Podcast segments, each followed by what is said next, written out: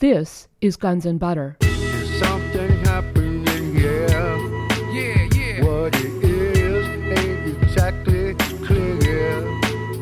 There's a man with a gun over there. And it was a result of this deregulation that you've had the mortgage bubble, the real estate bubble, the subprime bubble breaking, and all of this was done by the Fed. So when Mr. Greenspan says all the Fed can do is lower interest rates, he's telling a deliberate lie. Uh, because what was he doing at the White House? He didn't go to the White House and tell Mr. Clinton, uh, gee, uh, all I can do is lower interest rates. He say, I'm going to throw all of my political weight behind you if you deregulate the economy, and I'll call you a good Republican. And that's just what he did. So uh, what he actually did is just the opposite of what he said he did in his autobiography. I'm Bonnie Faulkner. Today on Guns and Butter, Dr. Michael Hudson. Today's show How Alan Greenspan's junk economic doctrine helped popularize junk mortgages. Dr. Hudson is a financial economist and historian. He is president of the Institute for the Study of Long Term Economic Trend, a Wall Street financial analyst, and distinguished research professor of economics at the University of Missouri Kansas City. His 1972 book, Super Imperialism The Economic Strategy of American Empire, is a critique of how the United States exploited foreign economies through the IMF and World Bank. He is also author of The Myth of Aid and Global Fracture The New International Economic Order. Dr. Hudson has been appointed Chief Economic Policy Advisor to the Kucinich for President campaign, and in that role, he is writing a new tax policy for the United States. On today's program, we discuss former Federal Reserve Chairman Alan Greenspan's legacy. Alan Greenspan has published an autobiography, The Age of Turbulence. We look at Alan Greenspan's role in 1982 as the head of the Commission on Social Security, his 18 year role as chairman of the Federal Reserve, as architect of dollar devaluation, and his role in the 1999 repeal of New Deal legislation, the Glass Steagall Act. Dr. Hudson, welcome again. Thank you very much, Bonnie. Well, uh, Alan Greenspan has been very much in the media, in the news lately, on every single program you can think of. And I wanted to begin today in our discussion of Alan Greenspan and his legacy and ask you about the Minneapolis Fed. Now, there's an anecdote there. Didn't they ask you to write an article? Yes, for the last 15 years, I've headed an archaeological uh, and Assyriological Group out of Harvard University on the uh, uh, origins of uh, economic civilization in the ancient Near East, and we've broadened it from Mesopotamia and Egypt to uh, Greece, and uh, they'd called me and asked me to write an article on uh, debt cancellations and how early societies had dealt with uh, the debt problem by canceling debts. And uh, they'd apparently been asked to write something on uh, liberty for their issue, and on the Liberty Bell when it says proclaim liberty to uh, all the lands, uh, that quotation comes from Leviticus book 25. And the word in the Hebrew Bible for liberty was deror. And uh, the word really wasn't understood by the translators of the King James Version. And what they translated as liberty was a technical Babylonian word uh, that was actually andurarum, that became deror in uh, Hebrew. And it was what the rulers would proclaim when they would take the first year on the throne. And they would proclaim essentially a clean slate, and that would cancel the debts, free the debt bond uh, servants who'd been uh, uh, reduced to servitude uh, for debt to their creditors, and return the lands and the land rates that had been forfeited to them. And uh, this became essentially the Jubilee year in Jewish religion when the Leviticus took these debt cancellations out of the hands of rulers and uh, made them the very core of uh, the Mosaic Law. So uh, Minneapolis had asked me to write uh, the Babylonian background for the uh, Jewish Jubilee year, and they'd hired an uh, artist to make a very nice drawing and, in color of everything, and that was to appear in I think the fall issue a few years ago, and I got a telephone call from one of them saying that, well, uh, I'm afraid uh, the issue can't appear, and I said, you mean they objected to the idea that ancient societies could have canceled the debts and uh, everything went on uh, much better than before and uh, uh, there wasn't a crisis. They said, no, it's not about your article at all. It's about another article. And I said, well, what was the article about? And they said, well, uh, Alan Greenspan had asked us to do a survey uh, among all of uh, the subscribers to the Minneapolis Fed's uh, monthly review. It may have been a quarterly review by then, as to who was the greatest economist of the century. Uh, and I said, "Well, who is it? Was it was it Keynes? Uh, you know, maybe Schumpeter? My favorite economist is Thorstein Veblen, but that's probably too early." And they said, "Well, we can't really say uh, who it was." And I said, "Well, how can you cancel the report?" And they said, "Well, Alan Greenspan uh, told us to uh, uh, just uh, not publish the whole issue." And I said, "Well, good heavens, uh, why?" And there was a long silence, and then I said, "Well." he didn't think that he was going to be named the economist of the century. And there was a slight giggle at the other end of the phone, and then more silence. And then I said, "Oh, I see." So obviously, we're dealing with someone who uh, was very ambitious and uh, did not think of himself as he's presented himself in the book merely as a technician, but actually wanted to think that he was putting forth a new theory and uh, a new explanation, and uh, to try to take credit for the uh, the bubble years that were making a lot of people in the financial sector very rich by running the economy uh, into debt. Now, I also noticed that you were interviewed by the BBC World Service. And you are the quote of the day. I guess, were you then making up a quote from uh, Alan Greenspan? No, they uh, quoted from an interview that I'd done. They interviewed me and Ron Suskind of the Wall Street Journal on Greenspan's legacy because that was last Monday, the day on which his uh, autobiography was published, and they'd asked both of us to comment. Now, your quote of the day says if you look at the speeches he gave just before he left the Fed, it's pretty much, quote, after me, the deluge. I'm getting out while my reputation's intact. Yes, he didn't actually say that. That's my paraphrase, my translation of what he meant. Uh, the last few speeches he gave with the Fed were very uh, pessimistic, saying, "Of course, uh, this trend can't go on. Of course, something's got to give. Of course, the stock market and house market's overvalued." But uh, he's then left the Fed and uh, has not taken any responsibility. And in fact, in his autobiography and in many of his speeches, he'd say nobody can tell when there's a bubble. Well, of course you can tell when there's a bubble. You can tell when debt is going up relative to income.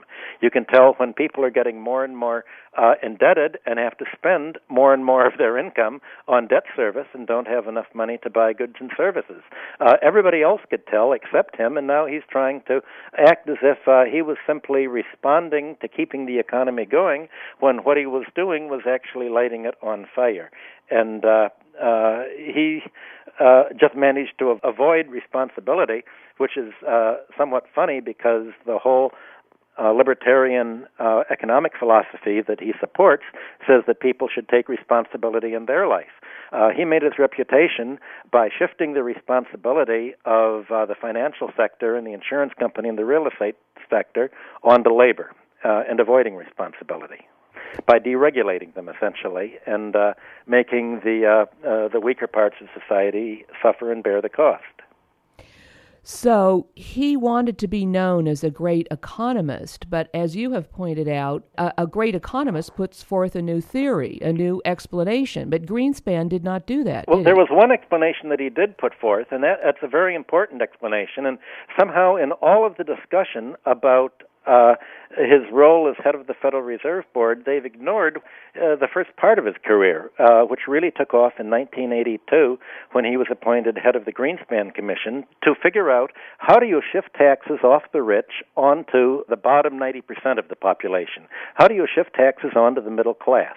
And uh, he found a wonderful way of doing that, and that was instead of calling what he did a tax increase on the middle class, instead of calling it the largest tax increase on the middle class since World War II, he called it uh, Social Security reform. And Social Security reform was to make many workers pay more in wage withholding for Social Security than uh, they actually had to pay in the income tax, and to shift the tax burden away from the income tax by slashing the income tax rates on the highest brackets, cutting them in half under uh, uh President uh, Reagan, while sharply increasing what workers had to pay, pretending that Social Security wasn't part of the normal budget budget, but was actually a user fee that had to be paid by its recipients instead of having to be paid by the wealthiest classes, as it was in every other country and as it had been in America. Uh, the second thing he did was he realized essentially how to put the class war back in business in a new way. Uh, in 1997, he gave a number of testimonies as head of the Federal Reserve Board. And in February of 97, he testified before the Senate Banking Committee, and he was trying to explain why uh, unemployment was falling and yet there wasn't an increase in wages.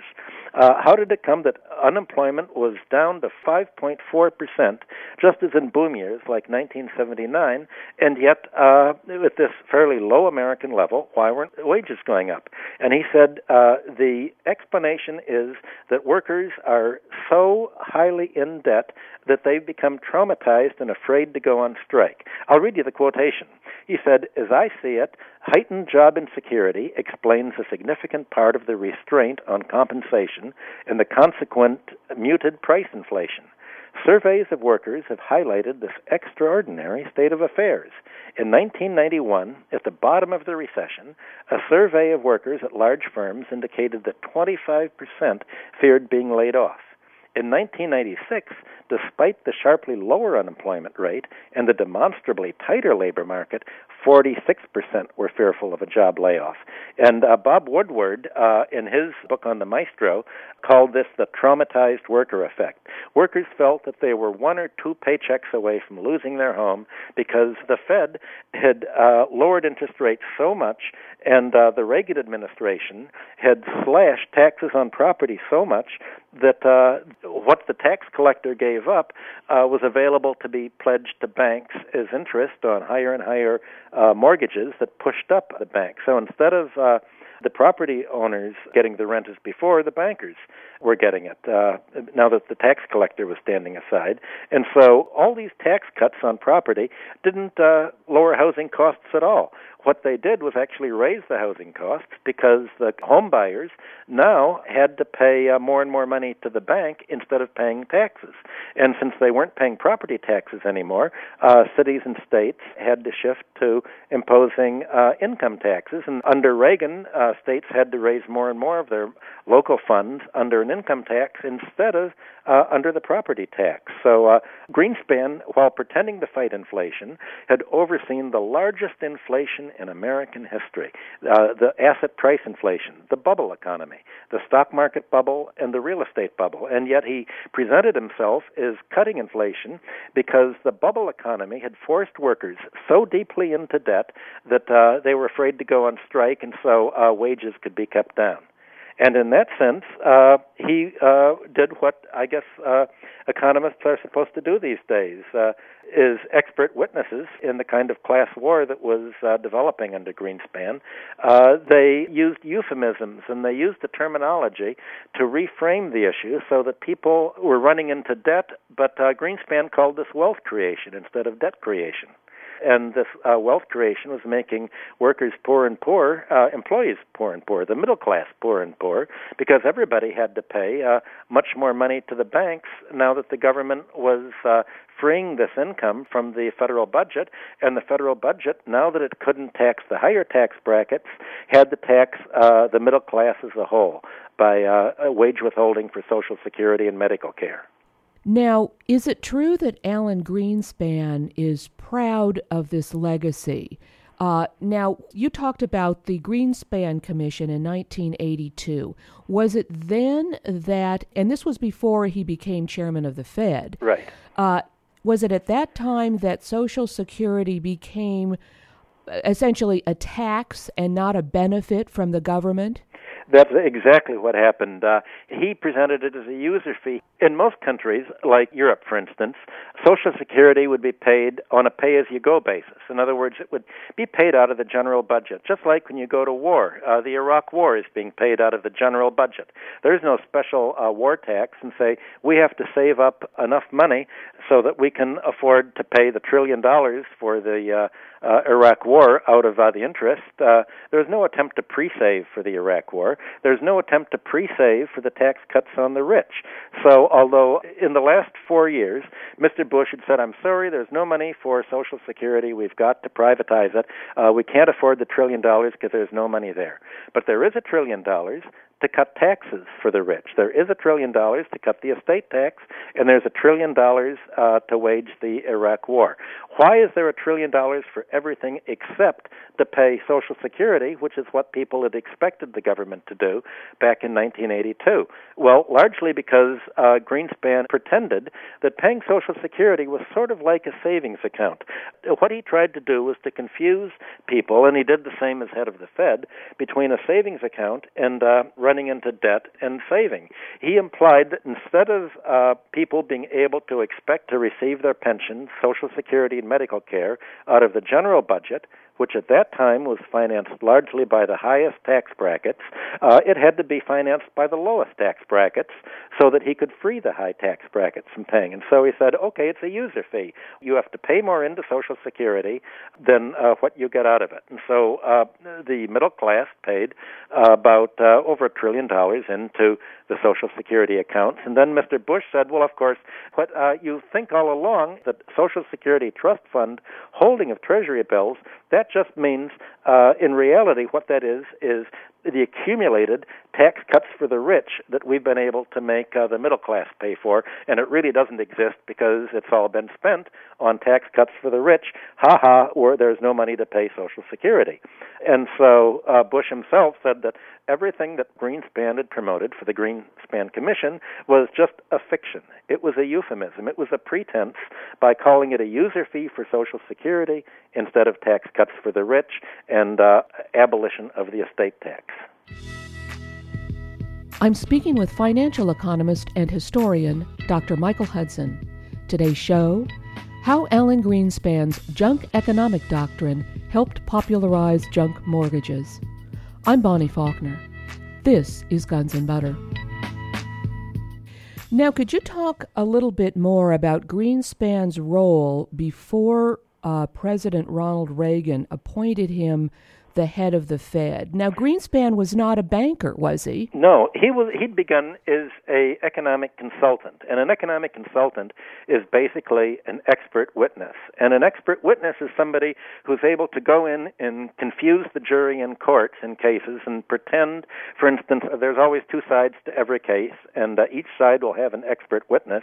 One of those expert witnesses is trying to confuse the jury, uh, usually against the plaintiff, by saying that it's not the plaintiff's fault uh, were and uh, to make black look like white by using economic rhetoric. And essentially, Greenspan uh, was known as an economic samurai. He'd uh, give the employer what they wanted and uh, would be able to produce statistics to defend any point of view. And uh, since his office was on Wall Street, obviously he saw quite correctly that the people with the most money to hire expert witnesses were the people most in need of uh, hiring somebody who could use euphemism to sort of act as the public relations representative or public relations economist for the financial sector, and that's what he was. Uh, he began as a hack and worked his way uh, up, and uh, with the Greenspan Commission of Social Security in 1982, he graduated from being sort of a, a, a private to uh, a colonel at least. He'd shown that he was able to uh, uh, pull off a big rhetorical ploy, and uh, that made people think, well, we need someone like that who can use euphemism and uh, who can confuse people into thinking that uh, debt is wealth and uh, present debt creation as if it were wealth creation, which of course it is for the upper 10% who's getting the bottom 90% of the population into debt. Now, was he the first non banker that was appointed uh, chief of the Fed? Pretty much. Uh, they didn't want a banker at that point. They wanted someone for rhetoric because central banking all over the world, people think that they're really in charge of money and that they're in charge of monetary policy. They're not. Uh, the move towards central banking in the 20th century has been an attempt to shift economic policy making away from the government, away from the Treasury, into the commercial banks. So the job of the central banker has nothing really to do with understanding the economy. The job of the central banker is to confuse people about uh, what the financial and monetary economy is all about so that uh, they can essentially privatize and shift the credit creation monopoly out of the government's hands into the hands of private bankers. So the bankers get to decide uh, who gets the credit and what they get credit for, not the Treasury. And uh, they get to convince governments to borrow from the banking system uh, or from creditors rather than creating their own credit, as the U.S. government did, for instance, during the Civil War when it issued the greenbacks. Well, Dr. Hudson, Ronald Reagan then appointed Alan Greenspan as chairman of the Fed, as we have mentioned. Now, you have written that as chairman of the Fed, Alan Greenspan was basically a lobbyist for the banks. Could you explain that?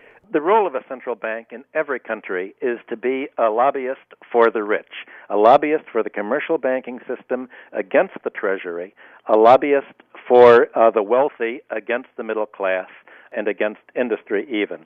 Uh, that's what makes central banks so different from the Treasury that's supposed to represent industry and promote uh, long term economic growth. So uh, when Greenspan said that he wasn't responsible for the real estate bubble, what he then said was all the government can do is regulate interest rates. And that's true. That's what central bankers now do, uh, only regulate interest rates. Uh, but that's not what the Fed is supposed to do, and that's not what uh, monetary policy was supposed to be when I was uh, getting my uh, degree in economics in the 1960s. I'll give you some examples. One thing that the Fed is supposed to do is oversee the terms on which credit is created.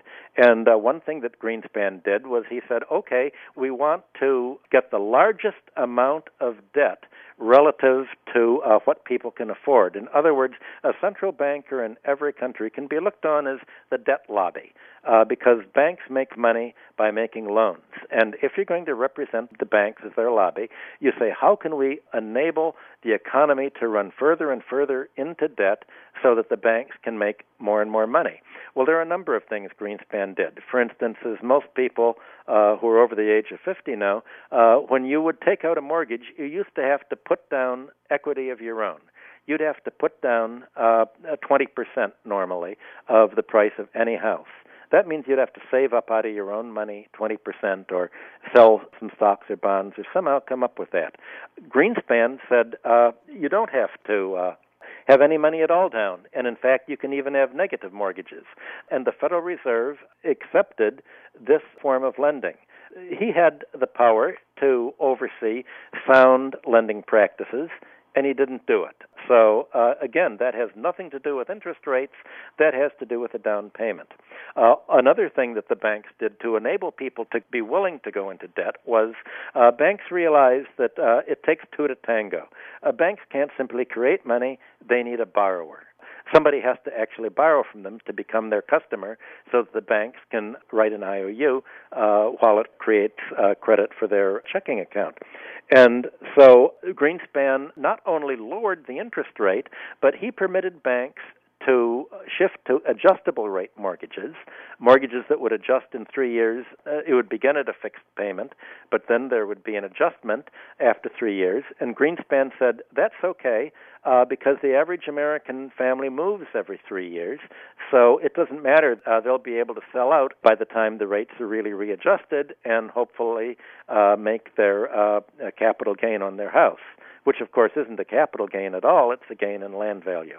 Finally, uh, Greenspan uh, let banks uh, issue teaser rates. In other words, very nominal rates like 1%, 2% uh, for a while. And so a bank officer would sit down with a prospective borrower and uh, be able to uh, convince the borrower that they could actually afford to take out a large enough mortgage loan to buy the property that uh, the biggest property they could afford by saying, "Well, look, you only have to pay this month every month under this teaser rate.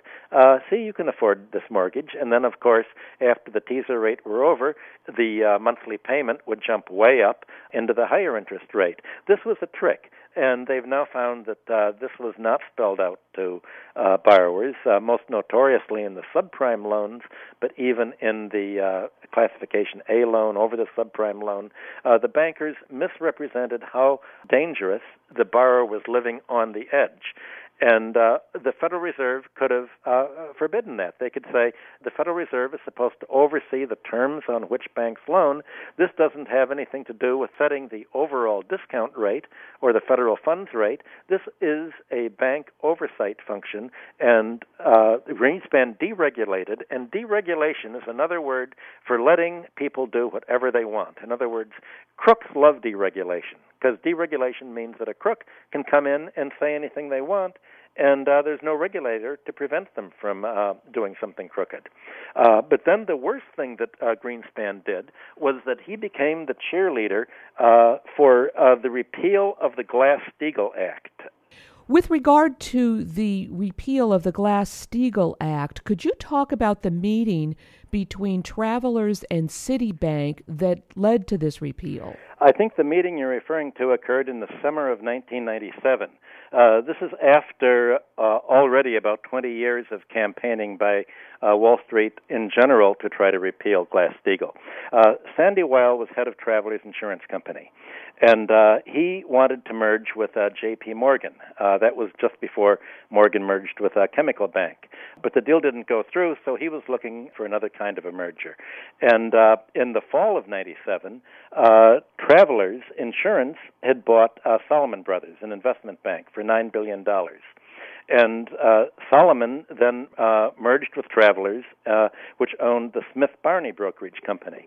Now, since the 1960s, you'd had a huge merger movement in Wall Street. Uh, brokerage companies had all been merging with each other to get larger and larger, and people used to joke that at uh, the end of the whole process there'd be only one broker, and that would be uh, Merrill Lynch.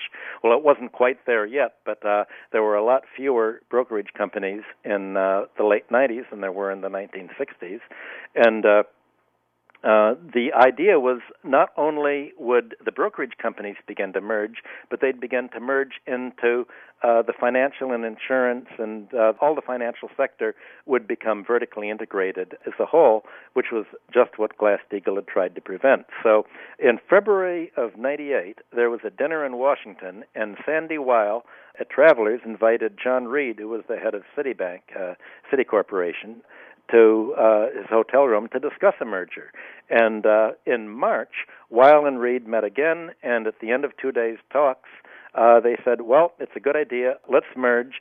But there's a law against it. Well, uh, John Reed, for years, had been uh, issuing public relations uh, documents from uh, Citibank. Their their economic research had been changed, by the way, from economic research to economic research and publications, and had been largely a uh, a public relations agency for free markets and for deregulation, uh, pressing for that. So in April of 98, Weill and Reed announced a $70 billion stock swap that was going to merge Travelers, which owned uh, Salomon Brothers Smith Barney, with Citicorp, uh, and uh, what it owned. And this was the largest corporate merger in history. Now, the problem is, how are you going to merge when it's against the Glass Steagall Act? And it's also against the Bank Holding Company Acts that uh, were implemented precisely to stop uh, this kind of uh, a merger because they said once a bank owns insurance underwriting and securities underwriting, all of a sudden it's going to be able to make loans by the bank and sell it to the underwriting group, and the underwriting group will sell it to outsiders, and uh, the banks won't be liable for they won't have to hold their loans anymore. They can uh, get it off their books and onto the books of other people, and end up sticking uh, the weakest uh, investors with it. And the weakest investors, uh, in this case, are labor through its pension funds. So at this point, Weill called Alan Greenspan and other Federal Reserve officials saying, You've got to help uh, us get rid of this Glass Steagall Act that is not letting us act like crooks. I don't think he said act like crooks. What he said was uh, that's preventing us from pushing the envelope uh, or whatever. So he later told the Washington Post that Greenspan indicated a quote positive response unquote. So uh, Greenspan said, "Okay, I'll help you get rid of these financial laws uh, that block it and use all of my prestige as head of the Fed uh, and saying, look, if you want to keep on uh, creating wealth, uh, you've got to uh, dismantle the regulation that's preventing collusion between banks and uh, Wall Street. So the hard thing was to get the corporate lawyers together to structure the merger so that it conformed to a number of precedents that the Fed had been issuing in interpreting the Glass Steagall Act and the Bank Holding Company Act as if somehow it's uh, okay to do this. And they sort of said, well, there's still a few problems. We've got to get Congress to change the laws because there's no way we can do uh, this merger in keeping with the act as it is.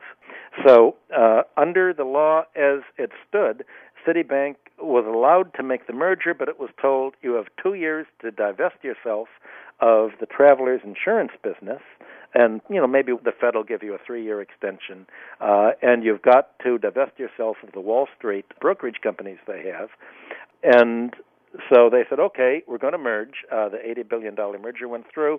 And then rather than trying to sell off these uh, affiliates, these vertical integrated affiliates that were monopolies, they uh, began to step up their lobbying effort, meaning more and more money to the campaigns of senators and representatives on the House, Senate and House banking committees, so that you could have the banking committee say, okay, we'll uh, will support this uh, dismantling of the New Deal legislation. And essentially, you had the Republicans and the uh, Democrats, but especially the Democrats, come in and say, well, we don't want big government when it comes to finance.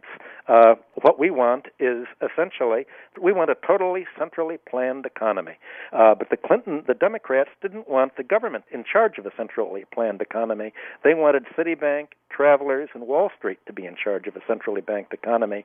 So essentially, Clinton said, and I'm paraphrasing, we're stepping out of the picture as government planner. We're turning it over to the financial sector. We hope it doesn't screw you too badly. Uh, I'm going to pardon Marc Rich and resign.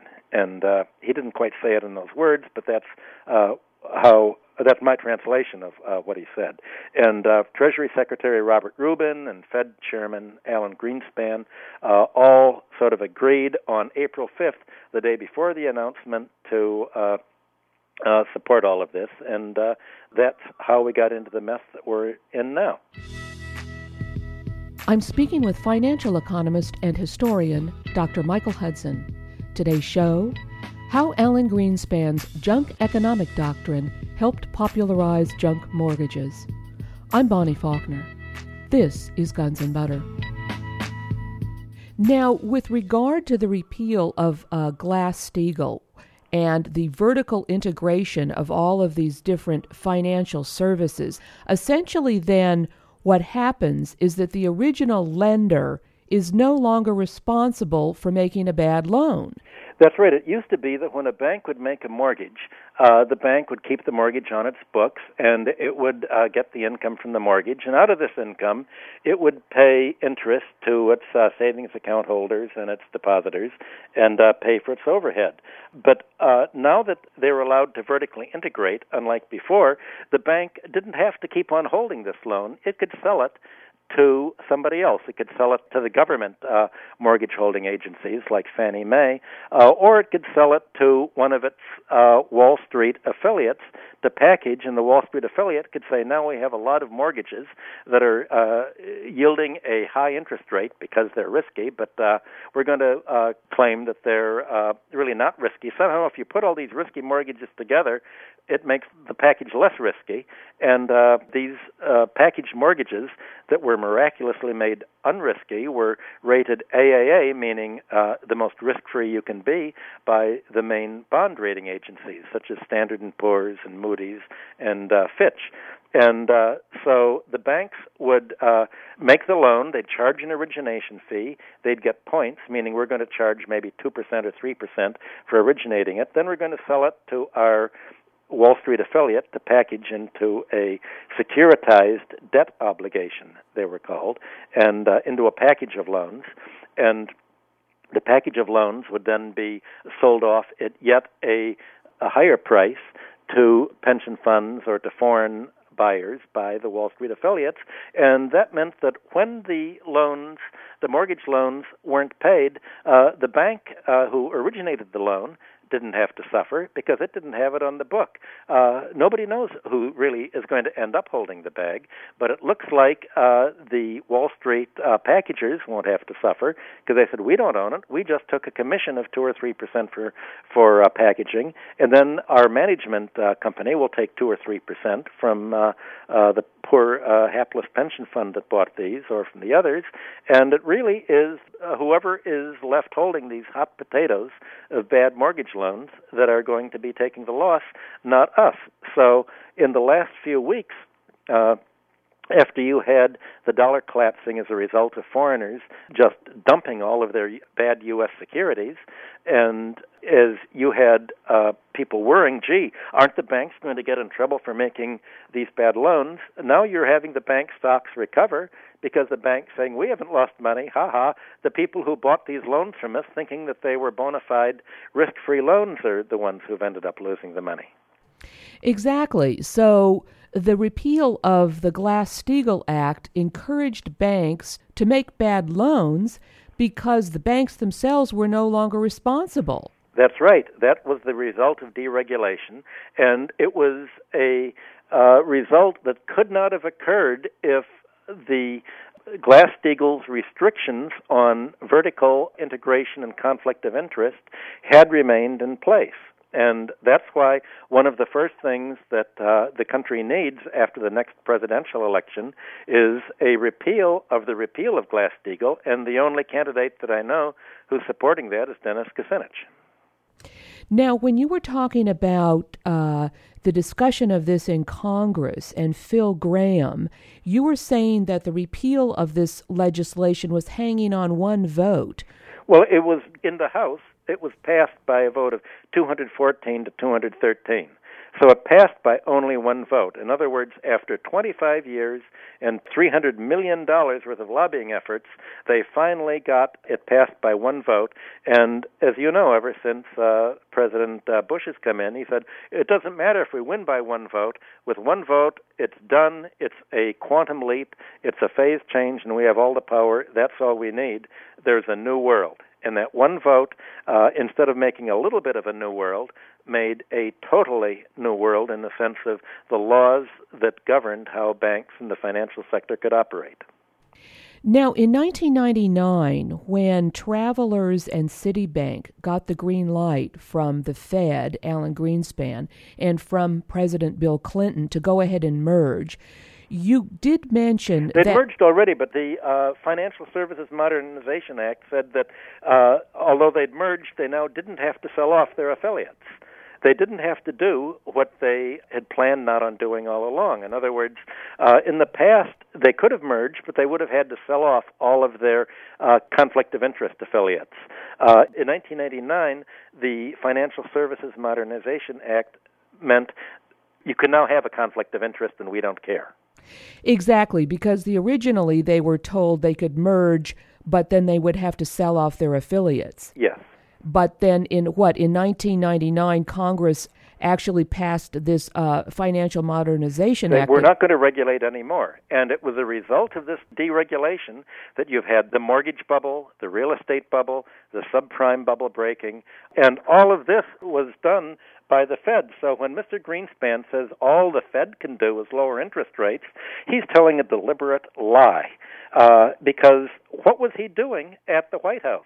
He didn't go to the White House and tell Mr. Clinton, uh, gee, uh, all I can do is lower interest rates. He say, I'm going to throw all of my political weight behind you if you deregulate the economy, and I'll call you a good Republican. And that's just what he did. So uh, what he actually did is just the opposite of what he said he did in his autobiography. And I can't believe when I'm watching television how these people all act as if somehow he brought in a boom and they accept what he says on his word.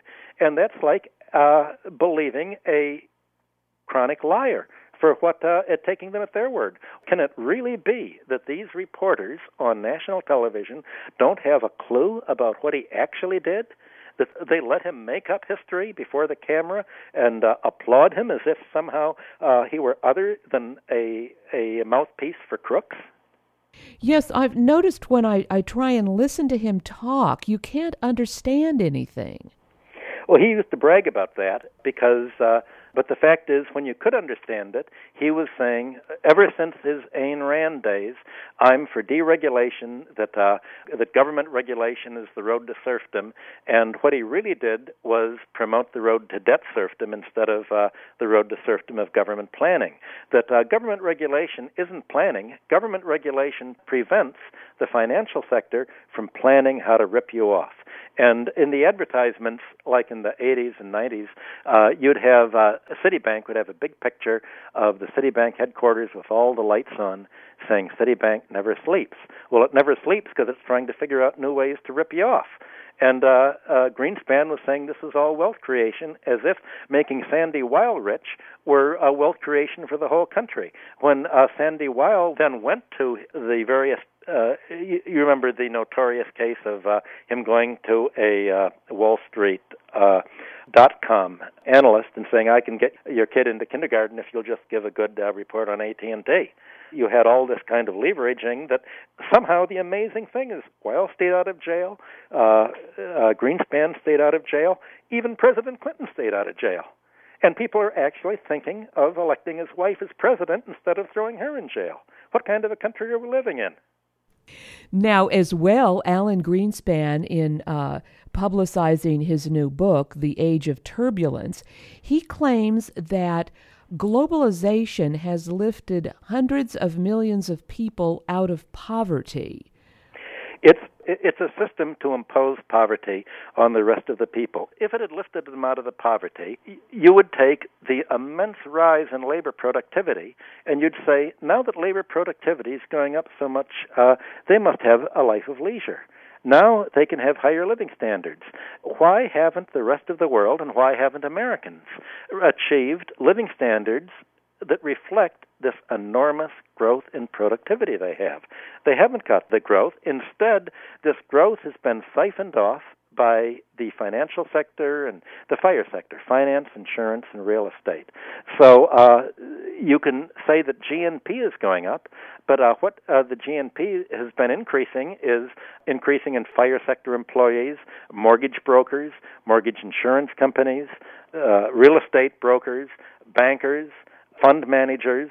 It's almost all of this growth in income has occurred at the very top of the pyramid, not merely the upper 10% of the pyramid, and not even the upper 1% of the pyramid. Most of this growth is in the 0.1% of the economic pyramid. So, uh, this alleged growth of pulling people out of poverty, uh, what it's done is take away the security that they had before. For instance, there over the weekend uh, there was a Gallup poll that was released for the former members of the Soviet Union, and the vast majority of members of the Soviet Union say that now uh, they have worse housing than before.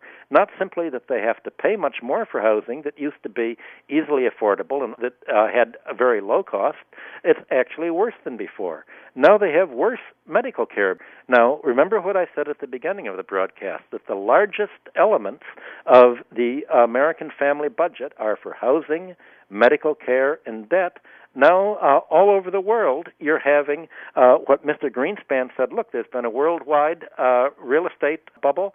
What that means is that people have to go further and further into debt to obtain housing, further into debt. If they have medical care, ever since Sumerian and Babylonian times, ever since Greece and Rome, the main reason for families falling into debt bondage and having to become bond servants was because of infirmity. They got sick, or the husband was uh, in the army and was wounded in battle.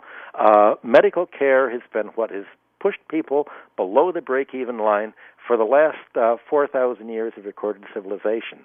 Now, uh, whereas this medical care used to be provided uh, in the Soviet economies, it used to be provided in Europe and in America, all of a sudden, now if people get sick, for the first time, they're in danger, once again, of falling below the break even point and uh, ending up homeless, ending up out in the street, ending up losing everything that they have.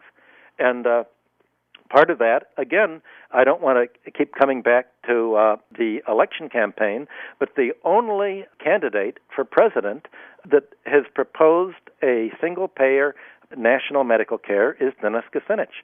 And that's why I've agreed to become his economic advisor. Nobody else is nobody else is saying these things.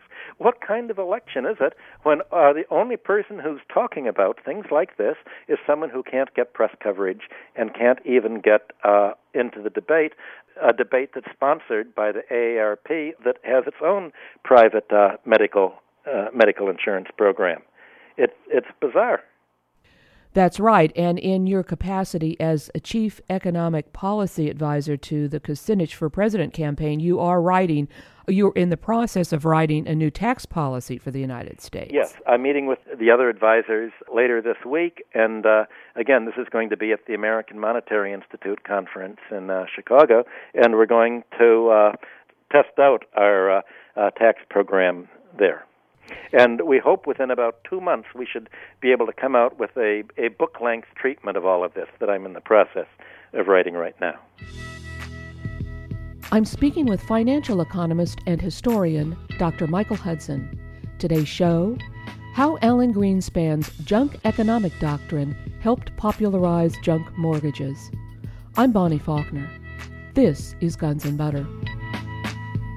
Another thing that I couldn't understand or I found very curious in the claims that Alan Greenspan is making in the media blitz over his new book is that he keeps talking about how uh, he was very worried about the surpluses. And uh, he doesn't explain why they were troubling him, but he uses that as an excuse for the fact that he supported uh, George W. Bush's extreme tax cuts for the very wealthy, and he supported those tax cuts on more than one occasion.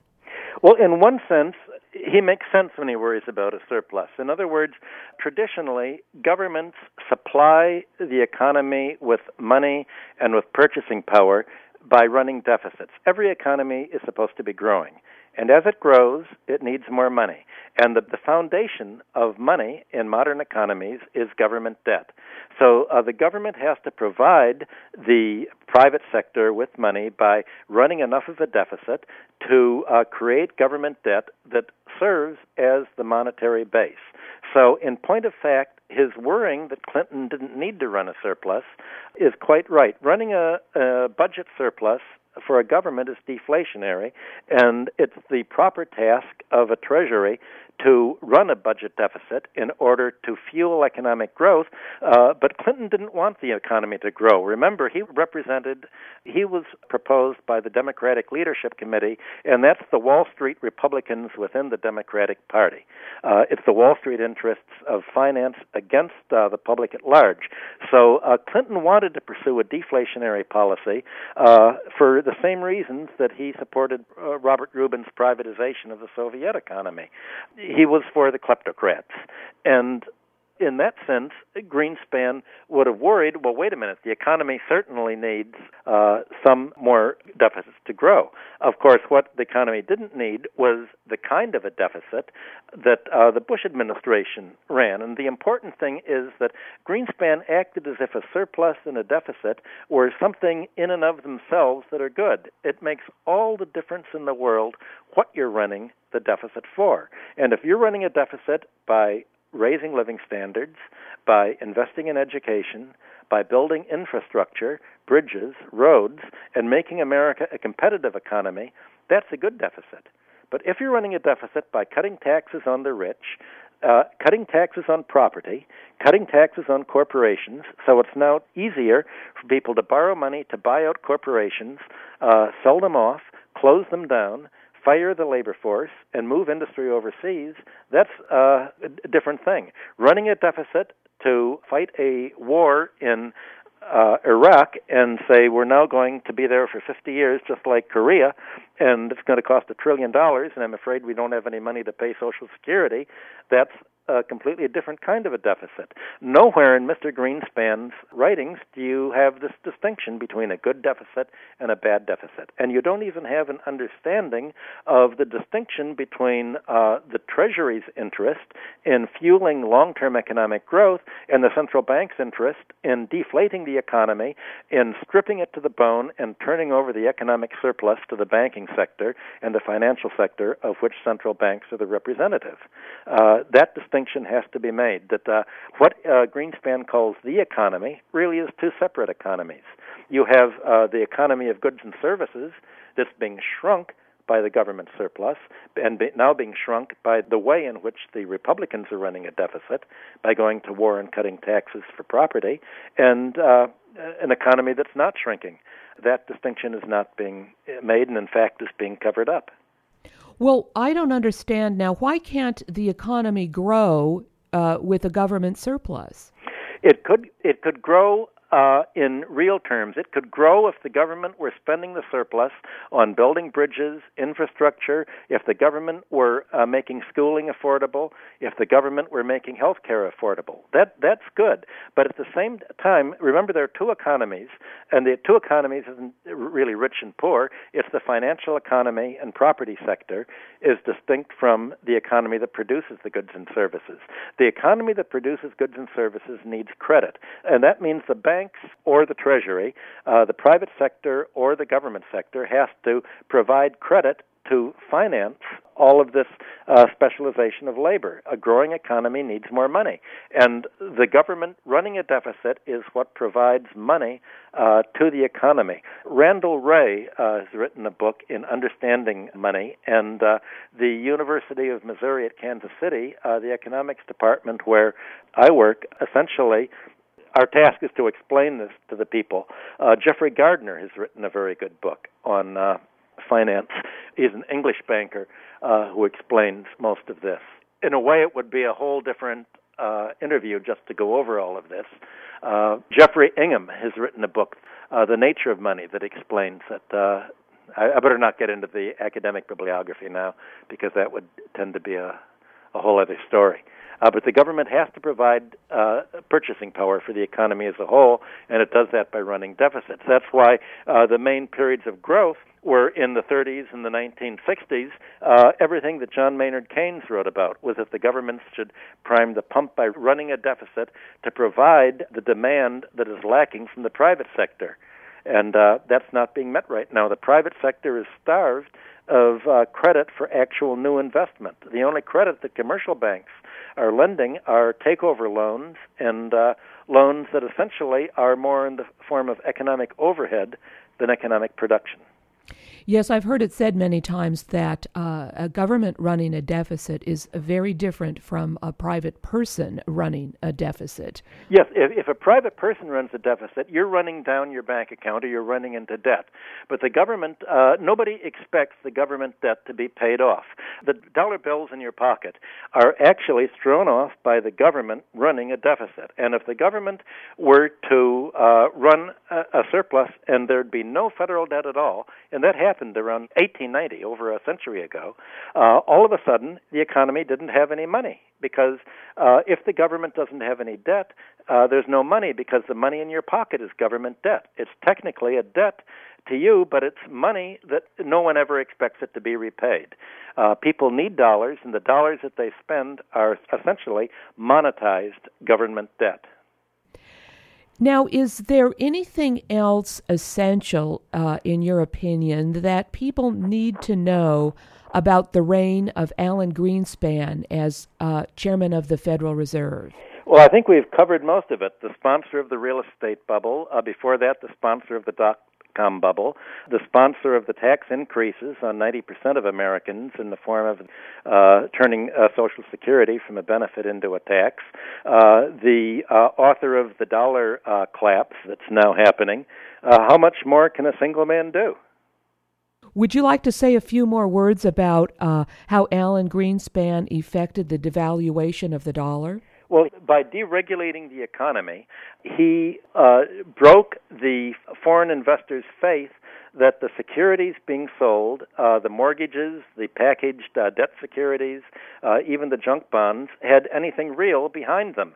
Uh, by defining free enterprise as the right to misrepresent risky securities as being uh, highly secure, uh, he's made people frightened uh, to invest. And the balance of payments of America is not only the large uh, $800 billion trade deficit we have every year, it's also now the growing sale of U.S assets by foreigners is they've lost faith in the economy and they've seen suddenly that what Mr. Greenspan pretended was wealth creation all these years was actually a financial bubble and it was all done uh, with mirrors and uh, Greenspan uh, took away the need for the banking system to be responsible in lending by his lobbying pressure to repeal the Glass-Steagall Act.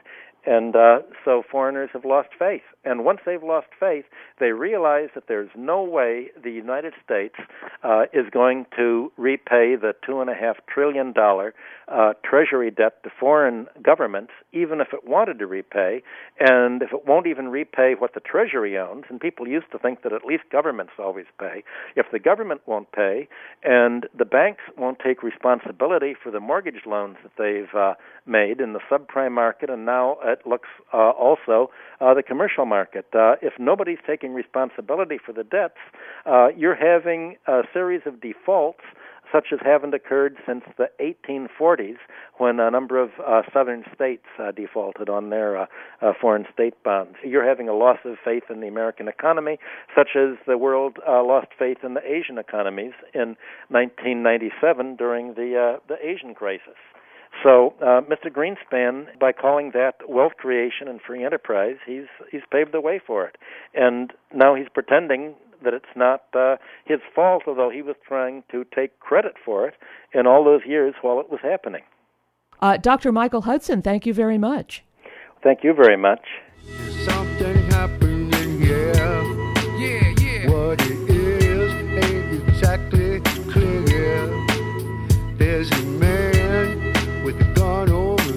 I've been speaking with Dr. Michael Hudson.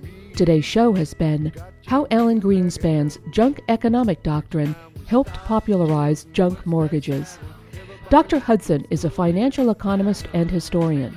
He is president of the Institute for the Study of Long Term Economic Trend, a Wall Street financial analyst, and distinguished research professor of economics at the University of Missouri, Kansas City.